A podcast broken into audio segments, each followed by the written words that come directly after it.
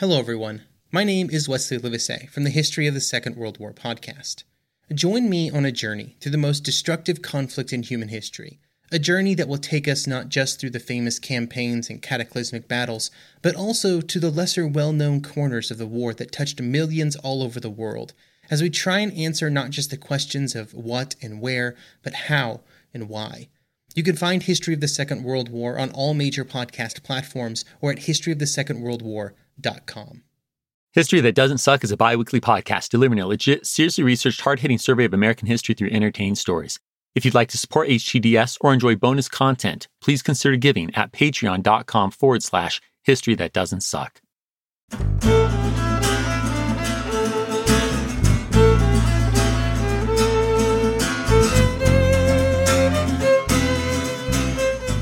Welcome to History That Doesn't Suck. I'm your professor, Greg Jackson, and welcome to Historians of the Roundtable. We're trying something out here. Uh, we're going to dive a little deeper into the last two episodes. Uh, so today that means uh, episode 16, The Founding Fractures, and episode 17, Death of a Nation's Father. Death of the Nation's Father. Okay, I'm okay. I'm okay. Are you going to make it, Greg? I make no promises. Let's get that out right now. We definitely killed your bromance. We we know it was hard. G- George is my boy. All right. So yeah, we're gonna we're gonna basically go through the scripts, um, bring out some of the fun things that we you know. There's so many cool facts that, geez, just don't make it into the script. They either don't fit with the main narrative well enough. It's too much of a tirade. Here we can tirade, so we may do a little bit of that. We might also get a little bit lost on uh, Josh's dating life, but you know, we'll just we'll just see where things go. Uh, no, I can promise you that will definitely not be a topic for discussion. but no, like Greg said, we're here is a place where we can basically go anywhere we want with facts, dates. We're not structured at all. So you may get specifics in the episode, and then again, we may just be talking about who knows what. this is something that's been missing from our lives. I mean, the uh, I love what we're doing. I love the scripted. I mean, basically book that is the the usual history doesn't suck episode, and we're definitely going to keep things that way. Uh, today's episode is really more of a taste. Uh, let's be blunt. We we want you to enjoy this and decide that you want to support the podcast. So, uh, of course, the main thing is always free uh, it, because we're passionate about educating the world. But, you know, for those of you who are thinking, geez, I want more, I want to go a little bit deeper, well, hey, here it is. So, with no further ado, uh, do we want to kind of just look in on 16? Yeah, I was going to say uh, we can start off with George's inauguration. Okay, but I do want to point out that CL has said like nothing. I know. And what the hell, CL? You need to. sorry, you need to guys. The top researcher on the podcast. I know you put a microphone in front of me and I swear I shut up. I promise when we're recording episodes, they can't get me to shut up. It's Well- a little ridiculous. Oh. Oh, that In a awkward good way. silence. Yeah. So, all right. So uh, let, let's just go ahead and jump in then, shall we? yeah, let's do it. Great. I guess you're waiting for me to jump in. Fine. No, I was going to say, can you imagine this day? I, I, as we're going through when we were recording this, I was just thinking, I try to place myself in that situation. I would have been the passerby, right? I would have been like in the crowd. Sure. His carriage is go. George's carriage is going right. Right. And uh, I mean, you're at most what? Maybe maybe a veteran. At most, most. like I mean, we're chances are slim that we're important people. for sure. Yes. we'll, we'll just let's all go ahead and embrace that. And clearly, like you know who George is, who doesn't, right? D- Oh yeah, But you probably haven't met him. I would assume, right? Like yeah. you're a common soldier, you're not walking up to his, his Well, I mean, quarters and you like, know, what's up, George? But but yes and no in, in a way.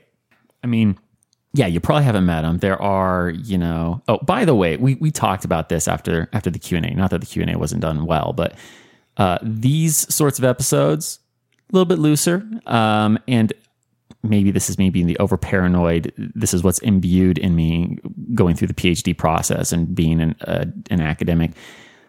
I always feel a little more jittery when I'm talking without my books and citations right in front of me. So everything just little little grain of salt. Um, Feel free to fact check us. We might we might misstate. We're a extrapolating, things. right? well, yeah. I mean, are we going to mistake? Probably not, honestly. But I just feel the need to like put that out there. I, I don't have four different sources to footnote every sentence like I do with you know our usual episodes. I Right. might I might have a problem with footnoting, guys. It's it's, it's a little. Fact checking Yeah, script. Yeah. I, I know I'm a little extreme. Anyhow, where were we before? a common veteran that's just watching Oh, George yeah. go by. So, um, true. Chances are, it, oh, right. This is the fact that led me on that whole, you know, uh, Tangent. ti- yes, I wasn't 1790 population. We're at about three million, get give or take, give or take, about three million Americans across the 13 states at this point. And you know, obviously, George has not shaken hands with every freaking American, right? That that hasn't happened. Of course. But at the same time, this is such a smaller republic. I mean, you know, it, he's not so inaccessible like today. You can't freaking saunter up to 1600 Pennsylvania Avenue and just go chill with the president today. Whereas, you know, let's see, we're in episode 16 Sixteen, yeah. We talked about George's. Well, I mean, it's kind of in both episodes, right? Uh, anyhow, we, we the the people have heard about George's levees. Oh yeah, Oh yeah. point. Yeah, Yeah, yeah, yeah. They start in this episode. Right. Okay. Whew, they're all starting to mix. Um, so, you know, this is a time where a well dressed dude can just stroll on up to George's place. You know, Yeah. It, One- the one day a are week. published in the papers. Right. Everyone's welcome. So, and obviously those haven't even happened yet. I mean, he's getting inaugurated. But my point is simply that this is this is a time where the president is way more accessible. I mean, we live in Utah. The population of the state is about three million, so it's about the same population in this state as was the thirteen states when America first began. right. Our governor is way less. Suddenly, I feel like I'm like getting political. Not Accessible. This is no comment in either way, uh, Governor Herbert. But yeah, he's he's just way less accessible. It's the 21st century. He has bodyguards. You know, he um, there are safety concerns, protocols, things that have been established. That's not the case for George today. Yeah. So anyhow, chance chance you've you know shaking hands Shaking with, hands with the- with the tall Virginian with no almost no teeth, no teeth by the end of the presidency. But Yeah, poor George. My gosh. And this might be this is something that popped in my mind as you just said that. Yeah. When we never said this in the podcast, I, it maybe was a uh, bonus that we put in the extra tidbits, but the four years prior, and correct me on the years here, but the four years prior were like the calmest, happiest years for George before he gets inaugurated. at least see, I'll jump in. Yeah. That's that's probably pretty accurate, at least according to his family members that are with him at Mount Vernon and observing him. His stepson, well, yeah, his step grandson, excuse me. Yes, it's yeah. his step grandkids that live with them. And that, well, he's got a lot of nieces and nephews that come and go. And he's got a lot of his personal secretary, Tobias Lear, is with him. And oh my goodness, they're all just like, yeah, if this guy could have just been a Virginia planter his whole life, he would have been a very happy man. Now, I, I believe them. At the same time, I do think it's fair to just point out their perspective. That was probably the most awesome time for them getting to hang out with George, oh, who's kind of a legend I mean, beyond being step grandpa, basically grandpa. You Yeah, know, grandpa, and Yeah. the eight years prior, all the stuff that he did, right? yeah. So he's, it's like, honestly, it's like living with a with a demigod in terms of what his reputation is, how he's viewed. You know, so so here's this person that's intimately in their lives, and yet at the same time, you know, Is so it's so huge. yeah, Yeah. and not just large in stature in the actual physical way that George is for the for the period, but anyhow, I think it was probably the best of times to get a little, you know, Charles Dickens there um, for them, and I wouldn't be surprised if they maybe kind of put their own experience onto George. That's all I'm saying. I think it probably was the best time of his life, but It was certainly a very, very happy and peaceful time when, yeah, he wasn't fighting a war or running a country. I just, uh, we're fighting parties. I continually try to put myself in the positions of these people we're depicting in the podcast, and I just can you just picture George after those like four or five years of calm, right? And then he's like, I just got elected as president. I, I don't think it was a thing where it was like, I just got elected as president. No. It was, No. you know, and we talk about this in the episode. Like, it's a burden. You can you can tell by the way he's like, this guy, this guy has charged into battle, and the way that he's like, kind of shaking, giving his first speech after the inauguration is like, it's a big deal to him. It's it, it's a freaky thing. Well, and he, he basically says that. I mean, geez, I wish I could remember it word for word, but at one point when um, Jefferson's, you know, editor in chief hitman, uh, Freneau, is pff, talking mad crap about George, George basically says to to Thomas, "Hey, I, I don't want to be here. Well, he, he actually is really irate as he says this, so he doesn't say it all nice and calm, as much as we know George for being a man who keeps his temper in check. And he basically makes that point. He's going off on how I would rather be on my freaking farm. That's what I want to be doing right now. And I get the impression Thomas is kind of like, yeah, yeah, right. But nonetheless, if we're going to take George's word, which I, I tend to, yeah, he's kind of said it himself. Yeah. Yeah, he didn't he didn't sign up for it. Which was that in eighteen? when when we relinquish uh, to John Adams the presidency from George, is that eighteen? Well, we mention as we see. I'll mention this little tidbit. Sure, if it's in the for it. next episode, you guys will hear it. Um, I love the little uh, letter that Oh, yeah. Adams writes to his wife. it's and it's, it's an eighteen. Uh, it's an 18? Yeah. Okay. Where he's just, I'm completely paraphrasing this, but basically he's like, the moment George gets relinquished from his presidency, the relief on his face, and George just stares at him, basically like, you don't even know. you don't even know what's coming. And the funny thing is is that Adams was Washington's vice president. I mean, John kind of knows what George went through. He watched it from a distance, I mind. say he was the vice president, so he knows what Yeah, doing but fro- nothing's like. right? From an ice cold distance, yeah. you go sit with the Senate. I'm going to run the country. See you later. Yeah. Okay. Well, uh, anything else you want to say here on the, um, or rather, be inspired by, I guess, the the inauguration? I don't know that we really even talked that much about the inauguration per se itself. The Bible's awesome. yeah. Yeah. I find it interesting. I know we talked about it in the Q and A, but his, you know, being a deist, and uh, I don't know. I just always picture what's going in his head. What what what's, Right. what's he thinking? Right? Like is he putting his hand on the Bible? And as we talked about, he clearly did not say what common myths thinks he says. Right. Sure. But I still think uh, I think he has a reverence for. that's what I, that's kind of what I'm feeling Yeah. is that although he may not believe per se in a specific religion, he, there's a reverence for he recognizes some things that he's like, ah, maybe the hand of the divine was in certain things that went Right. down. Right. I mean, you know, I think that, geez, when it comes to religion and politics, honestly, often straight, hard lines, they fit some people, no question, right? Someone considers themselves a, a strict Catholic, uh, you know, strict, uh, strict Mormon. Here we are in Utah, right? Uh, whatever the case may be.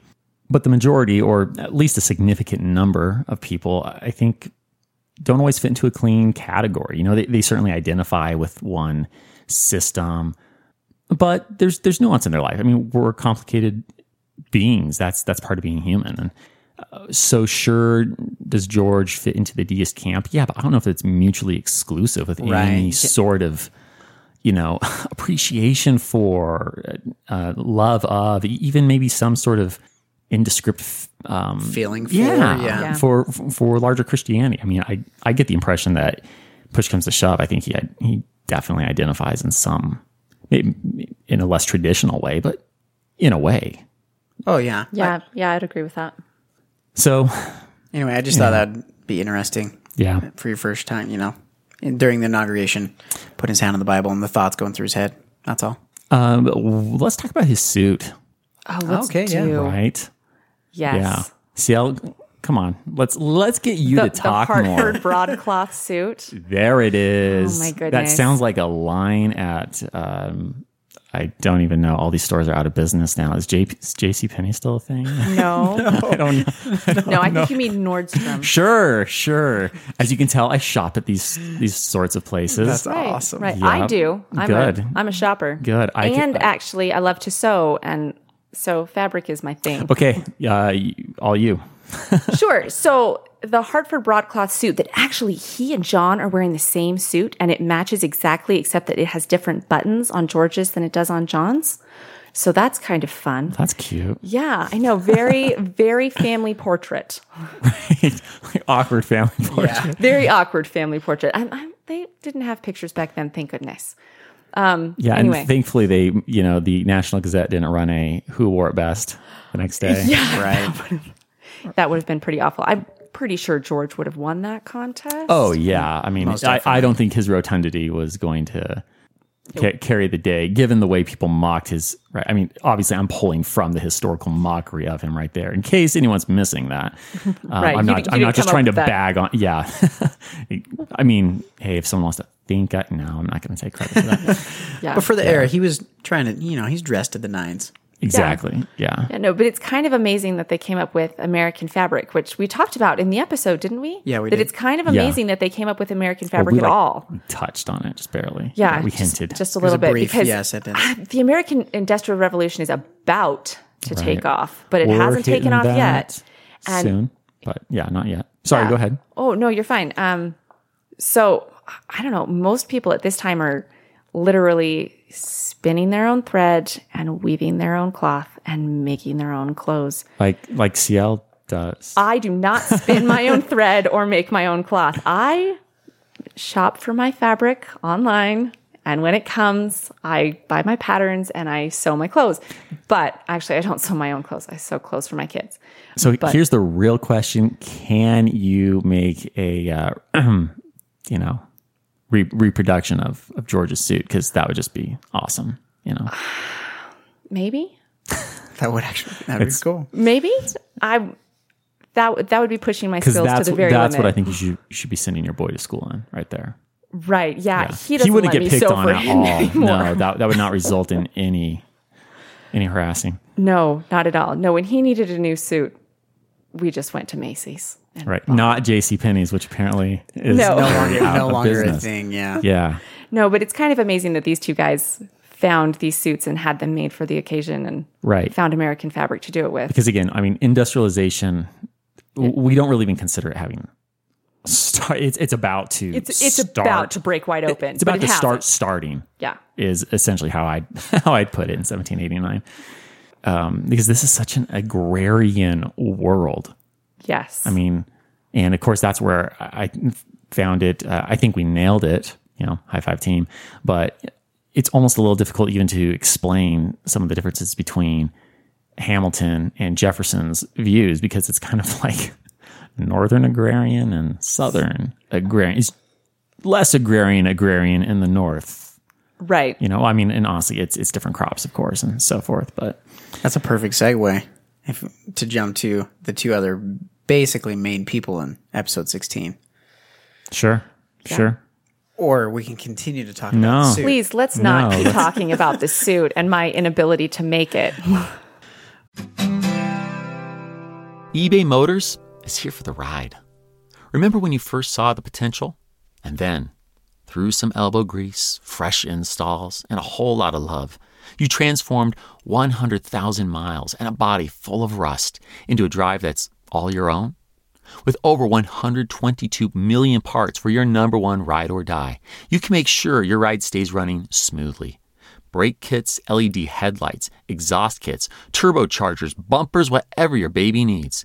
eBay Motors has it. And with eBay Guaranteed Fit, it's guaranteed to fit your ride the first time, every time, or your money back. Plus, at these prices, oh, you're burning rubber, not cash. Keep your ride or die alive at ebaymotors.com. Eligible items only, exclusions apply. Want to learn how you can make smarter decisions with your money? Well, I've got the podcast for you. I'm Sean Pyles and I host NerdWallet's Smart Money Podcast. On our show, we help listeners like you make the most of your finances. I sit down with NerdWallet's team of nerds, personal finance experts in credit cards, banking, investing, and more. We answer your real-world money questions and break down the latest personal finance news. The nerds will give you the clarity you need by cutting through the clutter and misinformation in today's world of personal finance. We don't promote get rich quick schemes or hype unrealistic side hustles. Instead, we offer practical knowledge that you can apply in your everyday life. You'll learn about strategies to help you build your wealth, invest wisely, shop for financial products, and plan for major life events.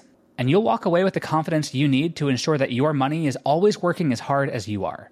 So turn to the nerds to answer your real world money questions and get insights that can help you make the smartest financial decisions for your life. Listen to NerdWallet's Smart Money Podcast wherever you get your podcasts. Oh, what what can we even say about Alex and, and Jefferson? Jeez. Goodness. They, So- they really hate each other. You know, something I do want to make clear in case there's any doubt in anyone's mind out there. I, I deeply respect both of these dudes. They are just so incredibly different. So even as we're highlighting the fractious relationship between them, and I think that's important to do. Uh, it's important to do. Tripping over my own tongue there. Partly because and I think I think this is a little un- unfortunate and can be unhealthy we tend to lump the founding fathers into this big camp and we talk about the, the founding fathers believed dot dot dot the, really A few of them believed that. exactly Some others wildly disagreed. You literally just got done talking on a rant about boxing up somebody in their. I mean, that was about beliefs, but literally Right. just a blanket statement. I'm like, well, clearly all of them believed blank. right i mean you know josh see i think you've probably heard me joke sometimes as we're preparing stuff i mean in, in my opinion i think the only thing that we can say they agreed on is that the crown could go screw itself Yeah. Yeah. and and that's and that's about it you know i mean they're done Yeah. And then after that, how are we going to set up a new nation? What's it going to look like? What kind of government should we have? Where should our focus be? All of that. It, it, it's very much up to individual interpretation, and they, they don't always agree. And yeah, Alexander and Thomas don't agree with how to set up the new United States of America. They they just don't understand one another. No, and I mean they just they are both so convinced they are right. Yes. Uh, which again, though, you know, th- think about what the whole revolution having even happened. What type of personality does it take to lead through a, a freaking war? Right. You know, yeah, it's going to take some strong-headed, I don't take no for an answer individuals. And I know I touched on this a little bit. I think it was in episode 16. Anyhow, you know, they do both bring very different, wonderful things to the revolution. Jeez, Jefferson's more philosophical mind gives us a goodness. How many Americans quote Jefferson without even realizing they're quoting Jefferson? yeah. Right. Like all the friggin' time. Uh, whereas, geez, w- without Alex's financial plan, whew, I, I, I don't think we would have made it. Yeah, right? it got off the ground probably. no, it'd be an entirely, I mean, you know, counterfactual history always gets messy, but I can say it, the trajectory is 180 degrees different from where the United States ended up going. Oh, easily. And I always think, sorry, I'm continually putting myself in these uh, places we've depicted, but talking about being in the room where it happens. Talking a little, little Nice, Hamil- nice Lin Manuel reference Thank there. Yeah. um, not, we're not sponsored by them or anything. No, but if you Yes. want to, But please, if you want, by That's not a all problem. means. No, I'm thinking about, and actually, it's another Hamilton reference, um, where they're in the moment, in the room, boozing it up, coming to a, where they decide to move the capital. Oh, right. Oh, Yeah. who would love to be in that room and know Oh. what went down? Right? Right? Yes. to be a fly on that wall. Oh, are you kidding me? Yeah. I mean, I think these guys had such a complex. I'm obviously just going clear off imagination here, but Well, you have to. There's no there's There- no records. there's no Again, records. that's how a good behind closed doors deal works. There are no, No. records. They did it right. I, I for some reason picture this moment of like Alex, pour, you know, they're pouring wine and they both have you know a cup of wine, and they pour another one, and inadvertently they're almost like game a gaming at each other, like, oh, you think you can drink more than me? You know, like clearly there's there's a complex going on, right, where they're like Yeah. trying to up each other while they're coming to an agreement about Sure. you know what's going on. Oh, I could definitely see that. Alex would be overt about it, while Thomas would have to play like I'm not even noticing Yeah, that play you're coy, right? drinking that much. Yeah. He was the ultimate politician at hiding what he really thought, Oh yeah. not playing his cards too soon. so soon. skilled. Yeah. You know, I, I think I see Thomas more out culturing. That that would be, I think, the route he'd go. You know, as the Madeira is getting poured, he'd be sure to let everyone know that this bottle comes from France. Oh yes, I picked this up while I was with you know Lord so and so, letting Alexander there kind of squirm in his uncomfortable ways as he's always processing coming from his you know, poverty, impoverished Poverty, background and not having the pedigree, the the family name, and kind of again, I mean, right there, even is that these are the sorts of unrecorded things we can only speculate on, and yet are those fueling the very rivalry that is ultimately dividing the country? As George Washington is, you know, basically try, getting pulled two ways by two people he loves, respects in many different you know regards. Yeah. And I think I think George can see the value of both of their visions where Alexander cannot see the value in Thomas's vision and Thomas cannot see the value in Alexander's. Yes. But I think George running an army can see the value in a strong federal government that's well funded. But he's a farmer from Virginia. So he can see the dream of Thomas's and, you know, he's so happy in that role. Surely he could relate to both of these visions. But But that's always the genius of George Washington is that this is a man who knows how to he knows how to step back, get out of his own blinders and really envision you know other perspectives uh, to, to take them in. I mean, uh, maybe we're, we're switching subjects here a little bit, but episode 17 where we talk about George and slavery. You know, I mean, this is the ultimate demonstration of his ability to, and even if it does take an insanely long time, if if we really think about what an incredible corner that is for any gentry Virginian raised on a plantation, you know, for him to turn the corner to any degree at all, and, and you know, you don't see this in his neighbors. I mean, he, he's Right. basically hated by his neighbors. I think that's so, man, it seems so foreign to us in the 21st century. You, you look back and think, oh, well, everyone must have loved George Washington at the time. And, you know, we see all, all the love for him, sure. But that he is basically, he, he's turned into, in some ways, the, the worldly elite who's gone out elsewhere, you know, and, and now he's come back, but he's rejected by his own because he's changed so much. He's so open to the world, to these other views. He's questioning the social norms, you know, so he's getting serious hate from his immediate neighbors, even though Mount Vernon's a hop in place all the time with all sorts of people stopping in to hang out. They aren't the locals. He has no friends anywhere nearby. I mean, they basically see him as a northern sellout. Yeah. I don't know. Maybe that's a little strong. No. I, I I feel like that's that's fair. Yeah, I don't think so. And I think it's I think it's laudable that he is able to take a step back from the world he grew up in when so many other people couldn't and change his views on things. Yeah. And on yeah, on slavery specifically, it's it's kind of amazing. Well, I would also say that it plays a major role in the success of his presidency. And again, you can't get counterfactual doesn't really work that well. At least that's my take. But you know, in terms of the republic, the United States of America, that republic succeeding, his ability, well, as Thomas Jefferson, right? We quoted him in one of the episodes saying, you know, the North and South will hold on if they have you to hold on to. Right. It's not just because, of course, his background helps, right? He's he's got the CV, and he is just charming as hell. We touched on that all the way back, and I'm not going to try and remember the number of, of the episode, but when he was taking over the Continental Army at Cambridge, Massachusetts, 1775.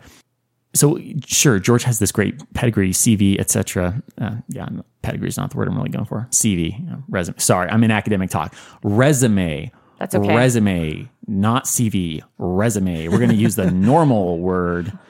Sure, George has this resume going for him, but it's his ability to to see all these different perspectives and angles that no one else can wrap their head around. Right. That I think is the is the real success. That's the key. Yeah, and to see the value that anyone could bring to the table, no matter what their resume says about them, no matter who they are on paper.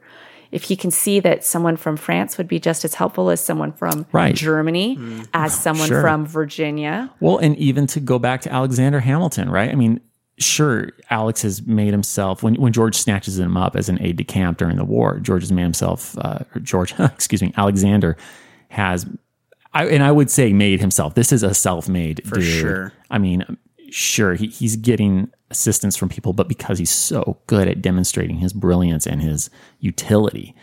Anyhow, as an artillery captain, I mean, for George to be like, yeah, let's take this kid from the Caribbean. I mean, so already one immigrant status, right? Yes. Like that's a strike against him. And he has no significant family, right? And for George to say, yeah, let's, he's capable. He's smart. His French is awesome. Let me, I'm going to bring him into my inner circle. This is, this is useful. And so I'm going to prioritize basically, uh, um, uh, uh, go with a meritocratic system. You know, I'm going to prioritize this, this kid who has skills and talents and ability over, you know, someone from Virginia with the last name Lee. Right. Anyhow, I feel like I'm talking a lot. No. Y'all. No, this is the whole point. It's really it's the traits of a good leader. I mean, that's a c- super sum up of what everything you guys just said, but somebody who can learn from the people around them and change according to the and adapt according to the situation. We could get, yeah, look at the past 17 episodes where we touch on George. How can you not see from the the person at uh at Fort Necessity all the way to now? Right. clearly I don't know. Uh, We're, we're clearly being apologists here for George, but um, Well, and while while we're getting our mad, you know, man crush on there, um, at least jo- Josh and I, I, I won't say CL has a man crush. That would, I, I don't think I do have a man crush on George. yeah, I, I, think, that's, fair, to say. Okay, good, good. oh, it's we definitely do. Yeah. There's no way around it. I mean, to end to end our talk on George, I think we'd be remiss if we didn't talk about his death. Yeah, I mean- yeah. Well, I was, yeah, I was just thinking we should probably jump over to to seventeen, and since we're on George, we may as well just keep it keep it Georgian it up. Yeah, I, I, I will say this is a little tidbit for everybody listening, but recording the ending of 17 was really emotional. Um, I did not see that coming. Yeah, we we really didn't see it coming. It was the script was written. We clearly saw what was going to be read on the podcast, but as we got to that, sorry, as Greg was reading it, and we got to that part, um, it was pretty emotional, yeah, yeah. which sounded kind of weird for some reason. No, no. Well, I mean, you know, one of the things that I have been, well, geez, I would think anyone listening at this point, especially if they've been listening from the beginning, should know this by now.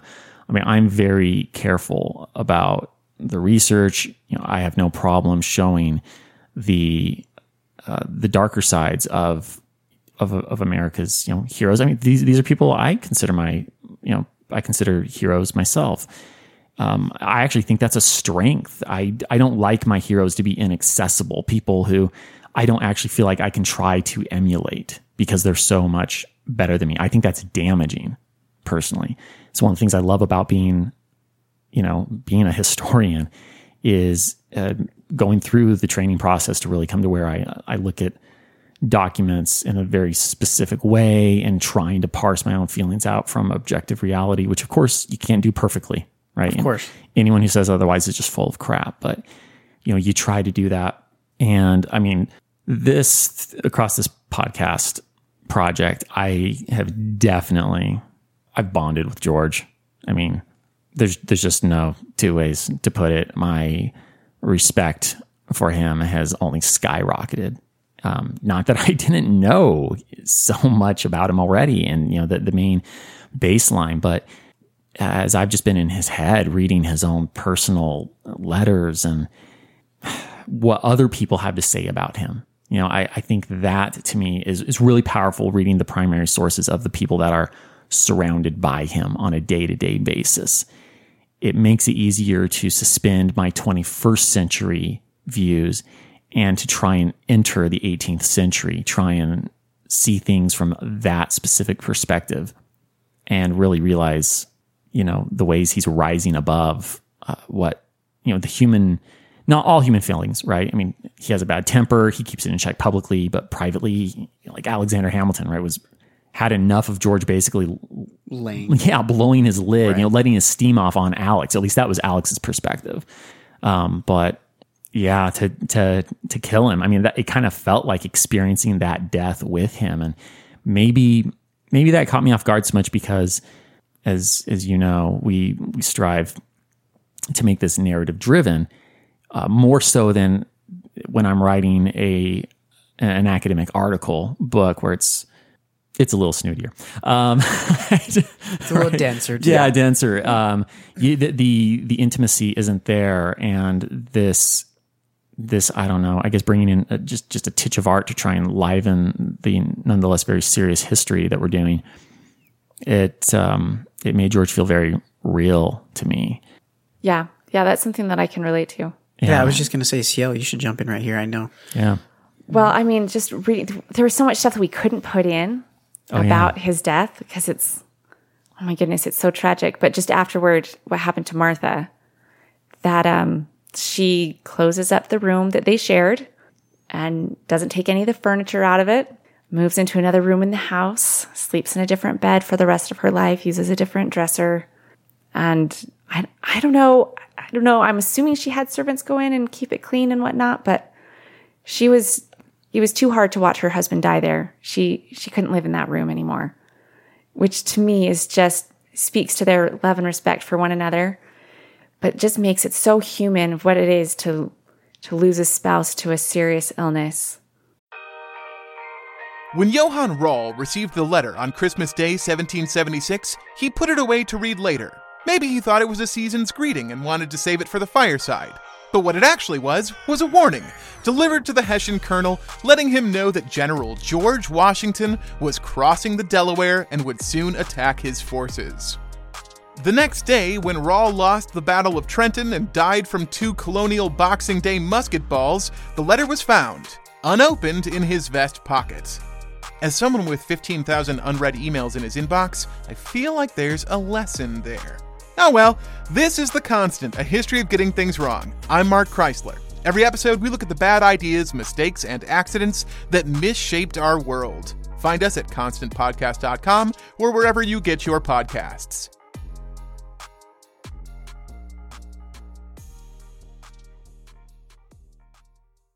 Yeah.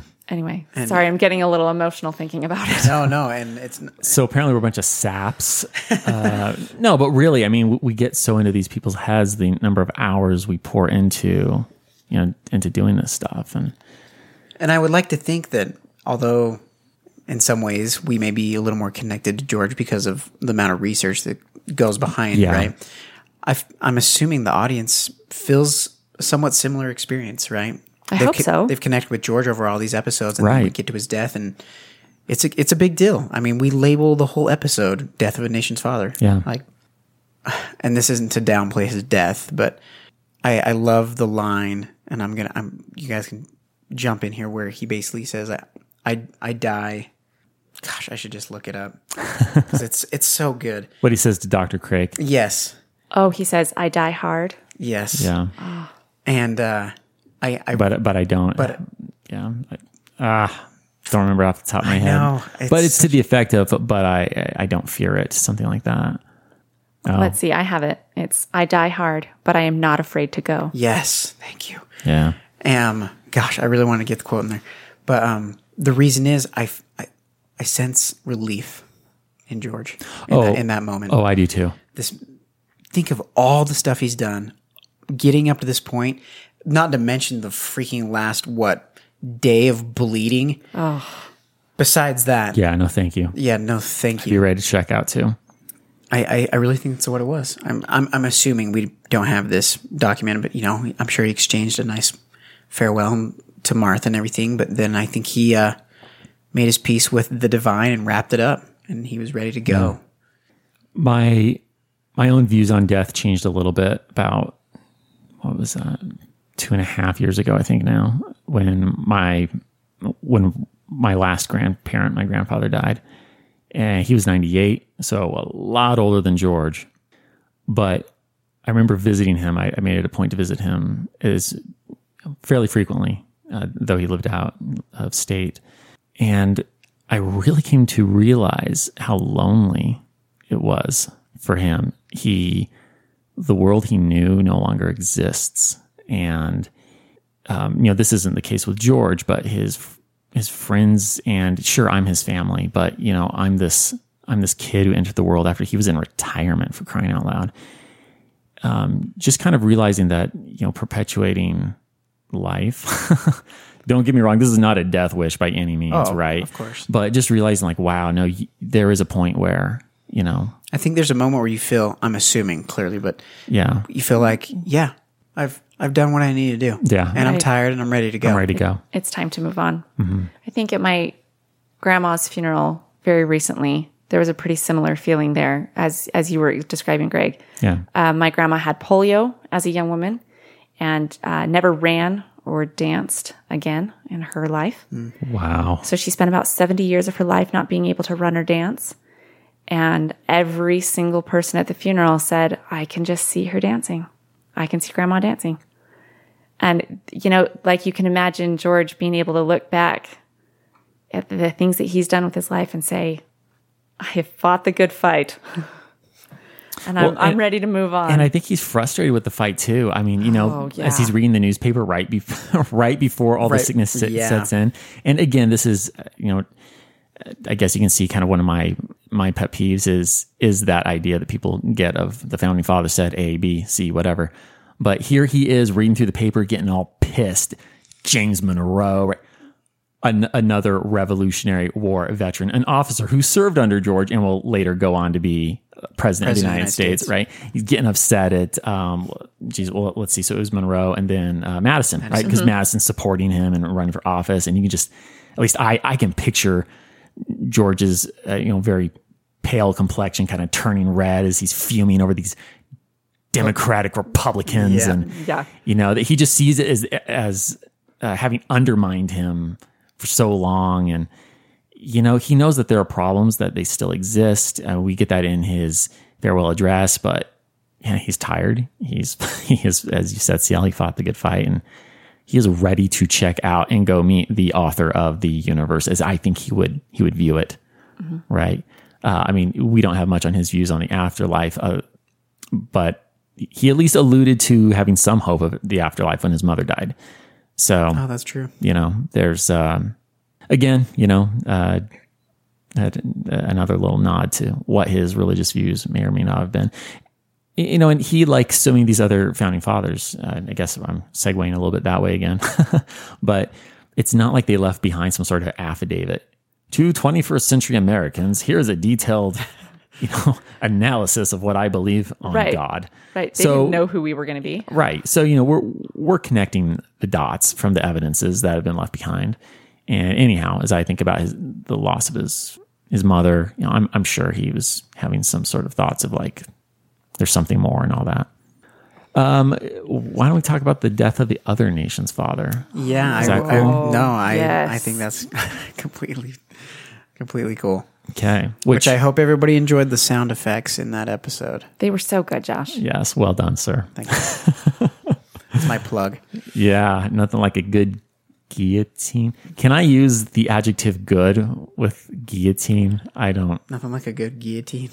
well, I'm sure. I, am sure. Doesn't sound, I'm sure the French uh, thought that same thing though when his head came rolling off and they plenty of them did. took that yeah. little dip of the finger and said, mm, Oh my "Nice, gosh. salted, well, Right. sal- well salted, right?" Yes. Yeah. Yes. Yep. Bien salé. Yeah. Oof. So uh, obviously, we are not going to get into the nitty gritty of the French Revolution. I mean, I guess I, we could go down that road if. We very well could. If you want to talk a lot, Greg, while Josh and I listen. Why we say, please lecture us on the French Revolution. Yeah, we we won't do that.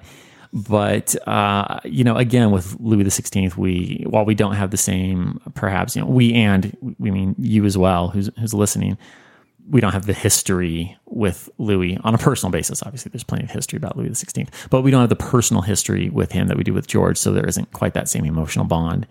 And we did definitely want to kind of get in his head, and so Yeah, I was going to say, I'll jump in real quick. I, I think we did a good job getting personal very quickly. right within Right. a what is it an eight It's like minute? a paragraph. It's an eight minute basically stint where we yeah. kill him. But yeah. I think we got personal in there because we talk about maybe some things that are going through his mind and Yeah. talking about his son and his wife and No, I think it's a it's a heartbreaking uh, story, and you know, I mean, the, the French Revolution is. You know, we'll, we'll go down this road a little bit. I mean, it is different from the American Revolution. You know, they plenty of similarities, but also plenty of differences. I'd I'd say they're apples and oranges. You know, they're they're both fruit, but but that's it. Yeah, but but they're different fruit. You know, and, and that's where you see I- guess you could say the Democratic Republicans, you know, Tommy Jefferson's crowd kind of seeing more of the fact that hey, this is all this is all fruit, you know, sister republics and all that. Whereas uh, Alexander and, and his crowd, you know, they're they're kind of going no no no no no no, that's citrus. That's some citrus going on over there. We're not feeling that. Yeah, Right. we're- Jo- we're Johnny Appleseeding it up in here. I know Johnny Appleseed hasn't come yet, but you know, you, you get my point. I mean, the the regicide, right?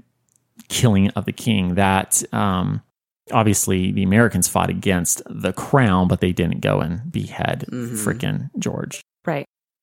Right. King George, to be clear, not George So- Washington. I think I have a question about the killing of the king. So when I was doing some reading and doing some research about this, I read that there was this plot by some of the leaders of the revolution to spirit away King Louis and his family Yes. and get him somewhere safe and he can live romantically in exile and won't this be wonderful? And then when they realize, oh, if we do that, we're going to be the ones that die. Never mind, we'll kill the king.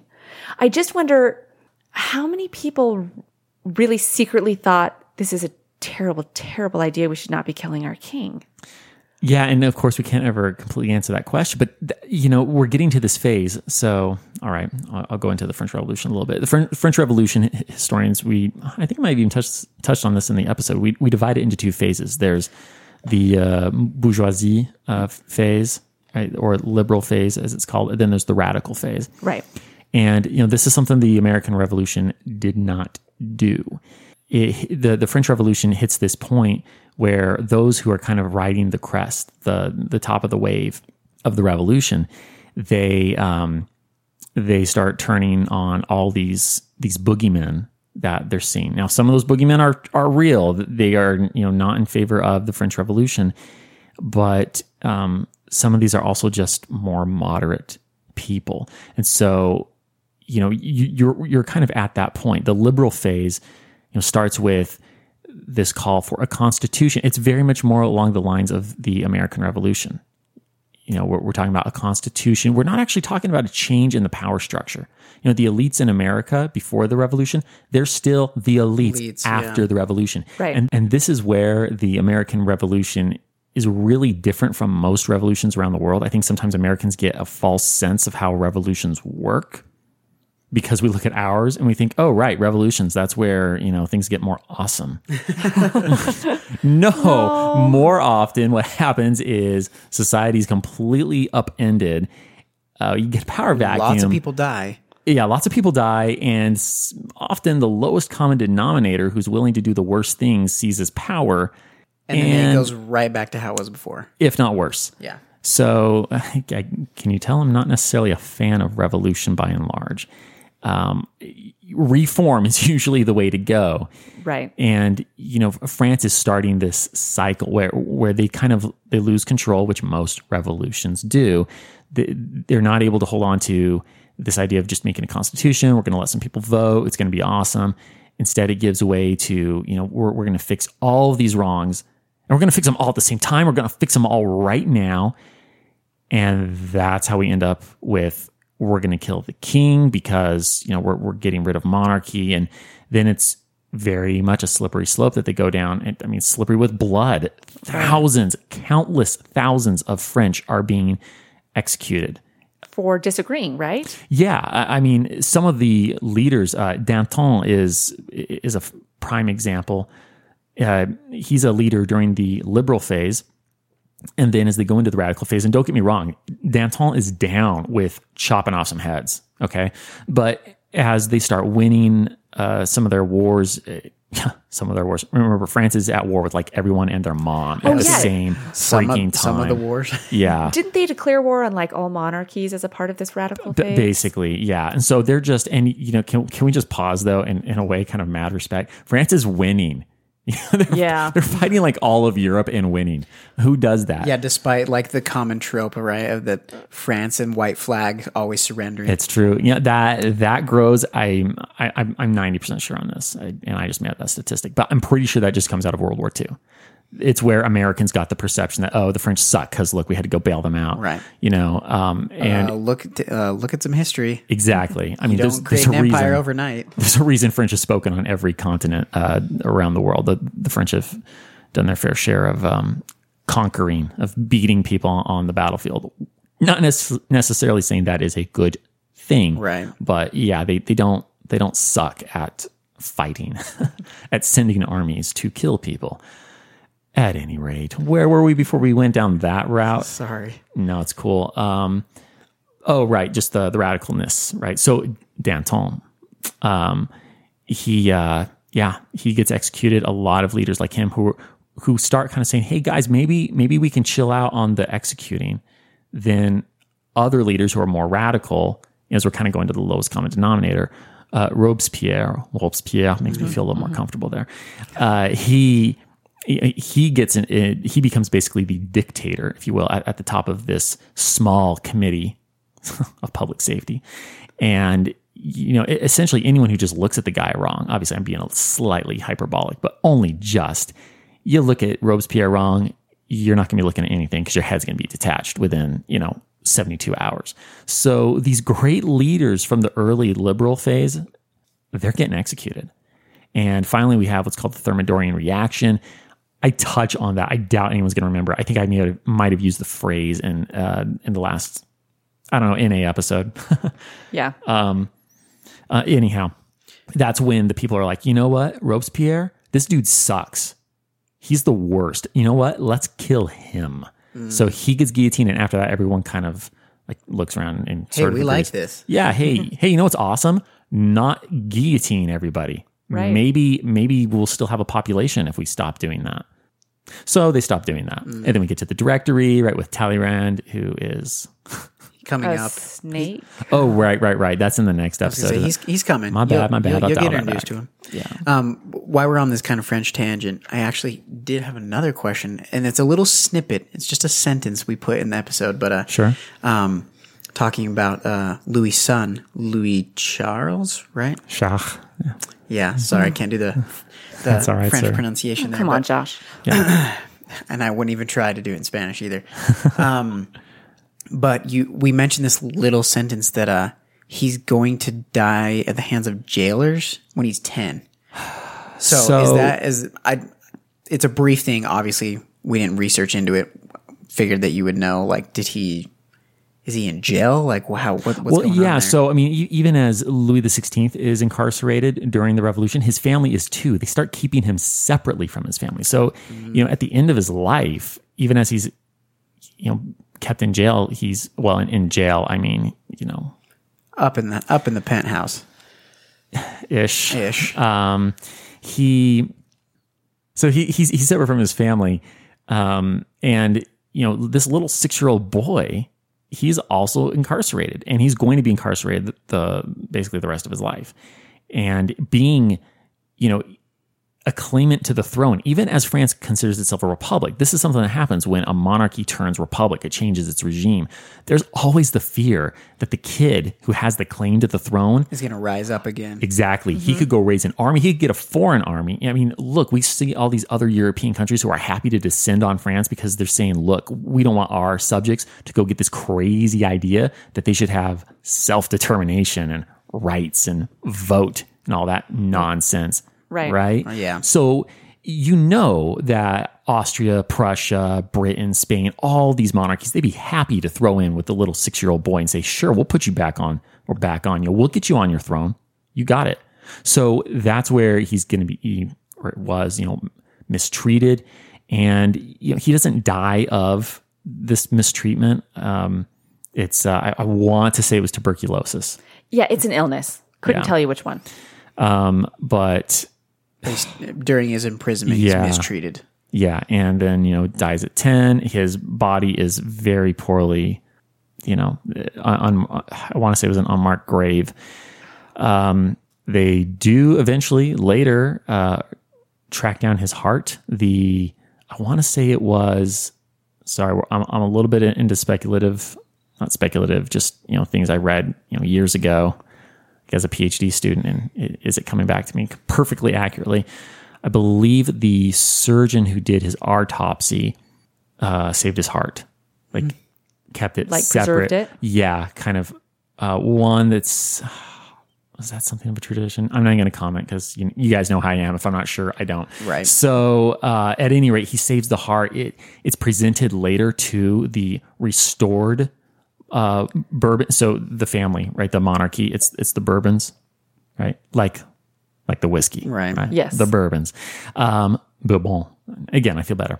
So it's given to to the restored monarchy because that's what France is going to do after all this revolution business and Napoleon coming coming through. They're going to be like, oh, let's go back to the Bourbons. They weren't that bad after all, and they doubt that it's a real.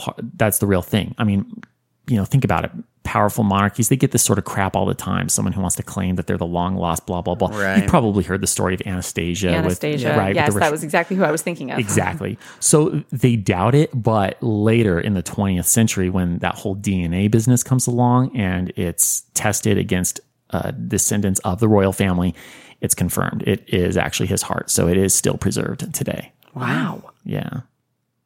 I did not know I that. kn- well, why do I know this? I, I mean, as Uh, I'm telling you, this part because is like, your specialty is French history. yeah, well, um, we should probably start to wrap up. We're Sure, creeping sure. up on an hour here. my, how the time flies. Yes, it does. Okay. Um, any, uh, anything from these two episodes that you think, geez, definitely needed to, We definitely hit some the big, mean, broad. Yeah, I got my questions answered. I did too. well, hey kids, that's what, because we're here for ourselves. um, no, we really uh, we hope you guys enjoyed this. We know it. Hey, dude, hold on. One thing I just want to mention real quick because I don't think we got this in there. Oh yeah, Right. Uh, Whiskey Rebellion.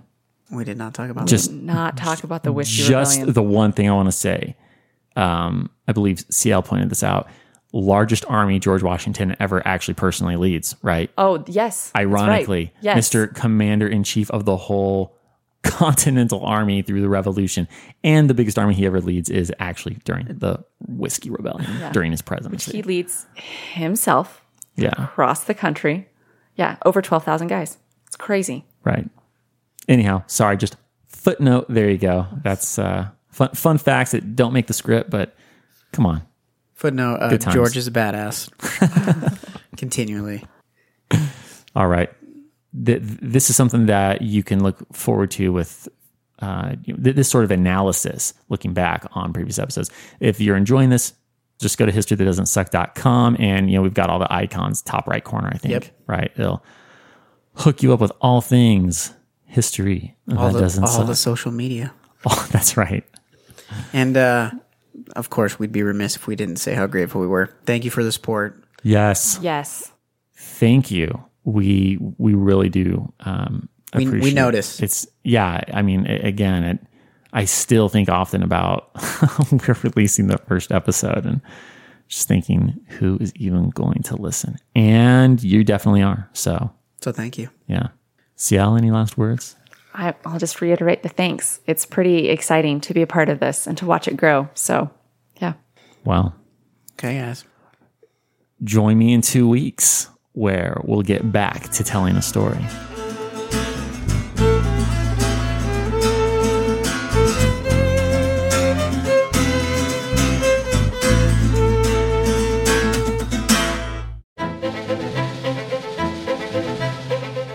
History That Doesn't Suck is created and hosted by me, Greg Jackson.